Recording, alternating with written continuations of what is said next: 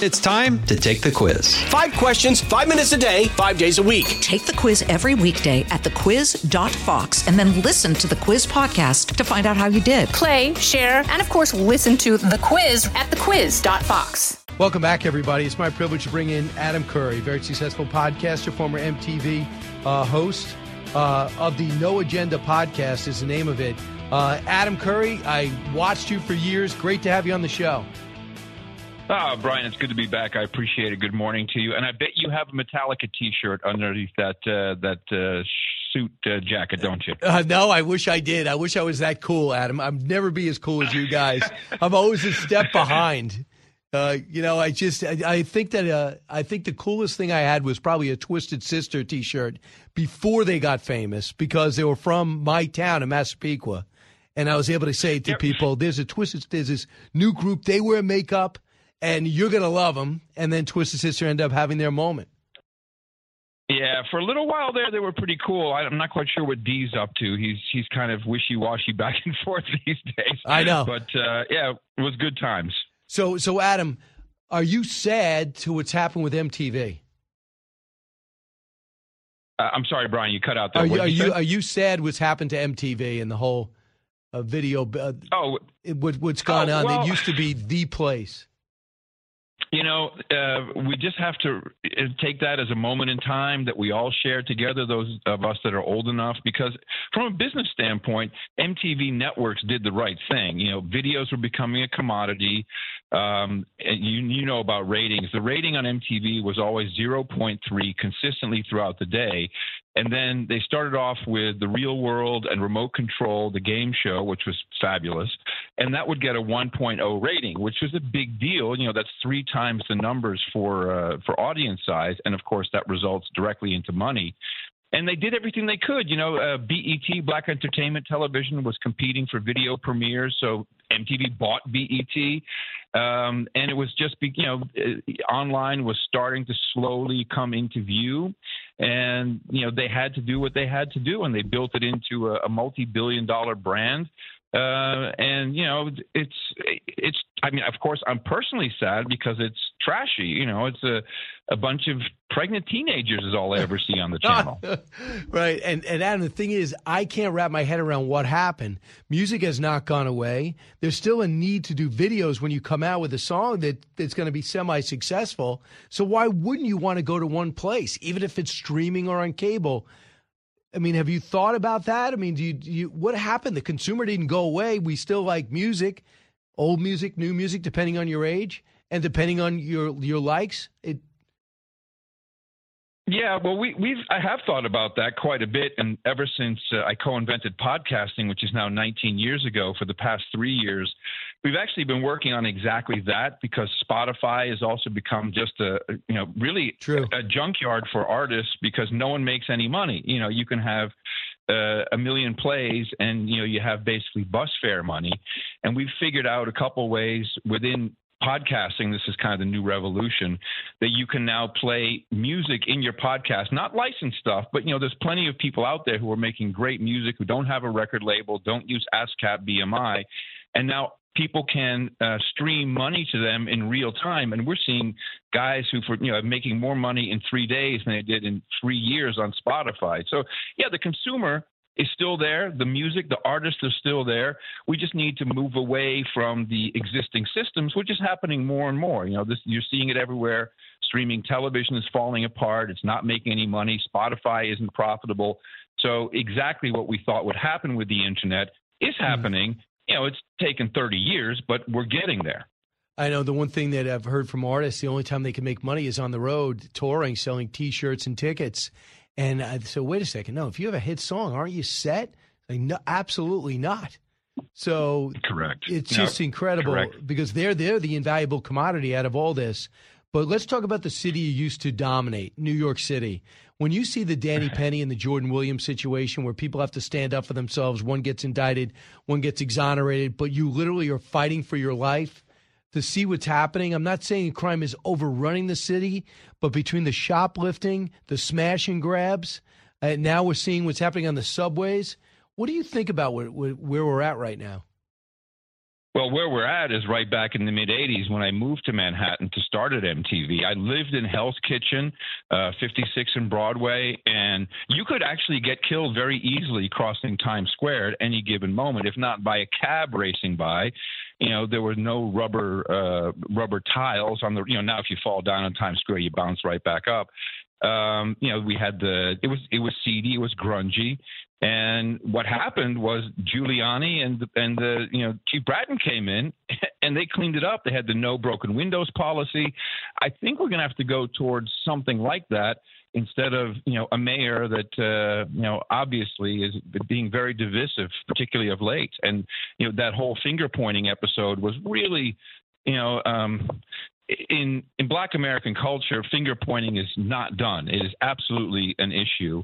Um, of course, I was also uh, raised not to point a finger. You know, it was very rude, but it certainly wasn't a racial thing. It never has been. And so, for him to evoke that, that really messes with the with the city. You know, the the mayor may not be able to do all that much, but he does set right. the tone. I think he made a real grave error here. I also think that he is basically the police commissioner, and that's why the last police commissioner left, who Keechant Sewell, who the cops loved her and she was really doing a good job on a on a lower profile than any police chief because because this mayor wants all the headlines, and now they got rid of her. And the word is he she, he's going to be hiring a, a woman who has no experience as a cop, as a police chief. Yeah, we, we have gone down a very dark path with our police uh, force and law uh, law enforcement services. And when I, you know, back in the day, Joan Jett and I, uh, every Christmas we do um, we do a party for the widows and orphans for the New York City cops, and there was a respect there. You know, it was a respect that um, was understood, and you know, we were all raised with you can always go and ask a cop for directions. Now, I'm not going to say that there haven't always been problems, that there hasn't been. Of course, there's bad people everywhere, but you know, I personally think you know the the driving force behind BLM which you know, as it turns out, was a scam. That really did a lot more damage than we realized, and you know the cops are feeling. Who wants to be a cop? I mean, I I moved out of Austin, and you know friends of mine like, I don't want to be a cop anymore. No, no one's gonna no one's going to stand behind me. My chief won't stand behind me. The mayor won't stand behind me. So why would I risk all you know my entire life and and future career? So we have some real problems to solve there. I know, but I I also ultimately feel like it's correctable. I feel it because I've seen it being corrected before. So I'm not giving up hope when these politicians realize they've tried everything and what they thought was going to work doesn't. My sense is that there might be somebody there who wants to do the right thing. You talk about the black community. Well, and, uh, go ahead. Your thought? Yeah, no, I, I was going to say the you know uh, in '87 it got fixed. Um, you know, uh, you're a New Yorker. You know that New York can be the great city that it once was. The, everything goes through cycles. The country is going through a, a, a horrific cycle right now. Uh, but ultimately, we have to look at, in my opinion, once you debase the money, you're debasing everything. And that's really what happened with the Federal Reserve uh, printing, you know, trillions and trillions of dollars, flooding that into the market. Not, of course, you know, really it was a wealth transfer. We have to recognize what happened first, and then we can come to terms with it right. and deal with it because you know that's just not going to go away. That that it flows from the money all the way down to everything you're seeing on the street. Adam Curry, former MTV uh, VJ, as we know, and but now he's a host of very successful inventor, really, of the podcast, No Agenda, the No Agenda podcast. Well, let me bring you. You mentioned Black Lives Matter. You know, there's leadership in the black community. We I grew up with that.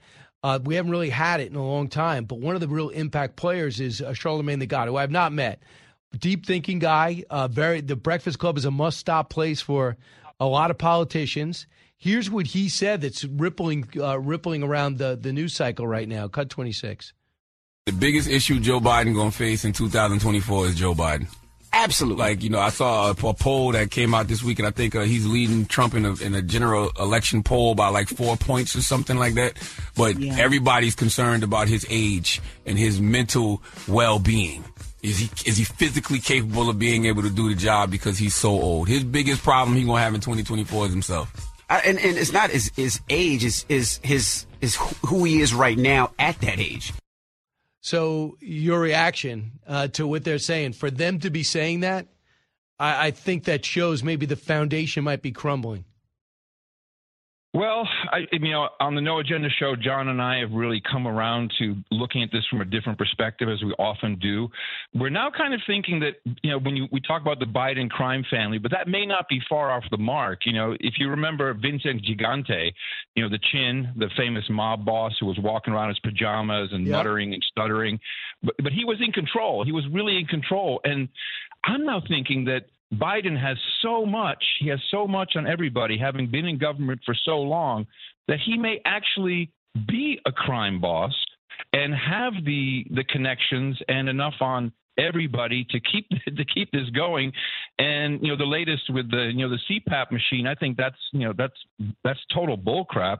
He's he's basically doing what football players do on the sideline. He's taking big hits of oxygen because it helps your cognition. I mean, he he knows that he's that he's in trouble, but I don't think he's going to give up. And I I think that you know he probably still has the connections to even dare I say it uh, make the election tilt in his favor.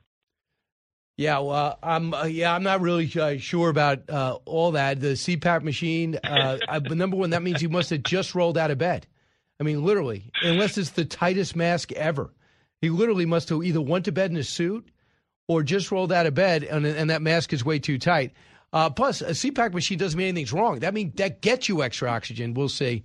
Uh, but I'm just saying that if you see him on the stage, you do this for a living, Adam. You've done it for the longest time without a script, by the way. So you with a script, he is struggling to get through a sentence. And this campaign hasn't even started yet. The last one he didn't need to do because of the pandemic.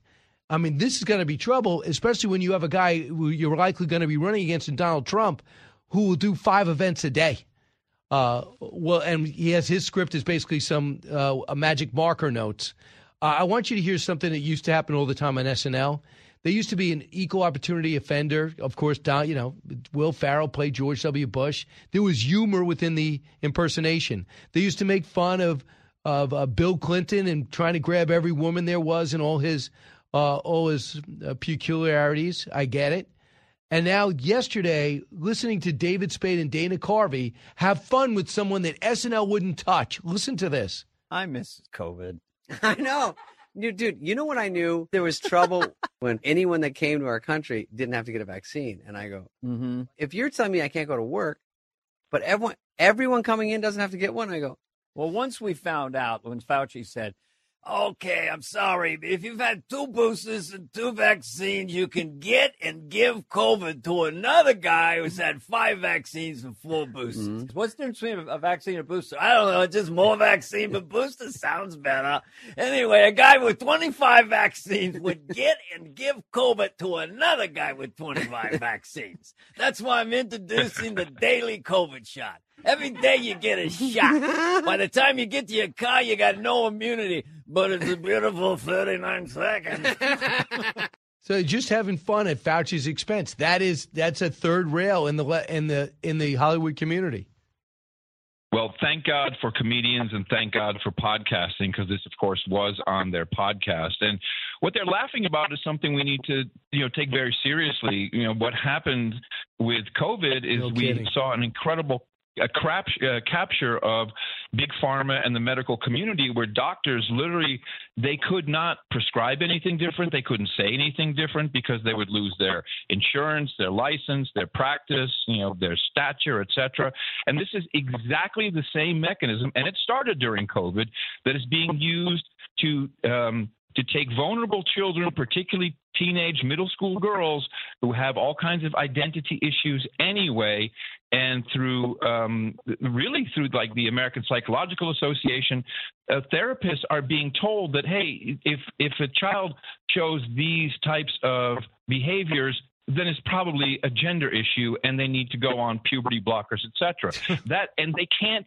they cannot say anything different they are in the same position as doctors were with covid so we have to recognize that are there gender dysphoria issues of course but it's not 17% Adam Curry, always great to talk to you. Uh, deep thinker on so many issues. Congratulations on pioneering another venue, and that's podcast and dominating. Adam, thank you.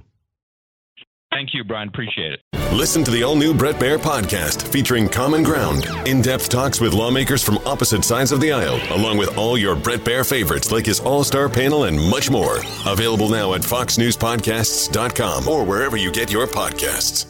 Listen to the show ad free on Fox News Podcast Plus, on Apple Podcast, Amazon Music with your Prime membership, or subscribe wherever you get your podcasts.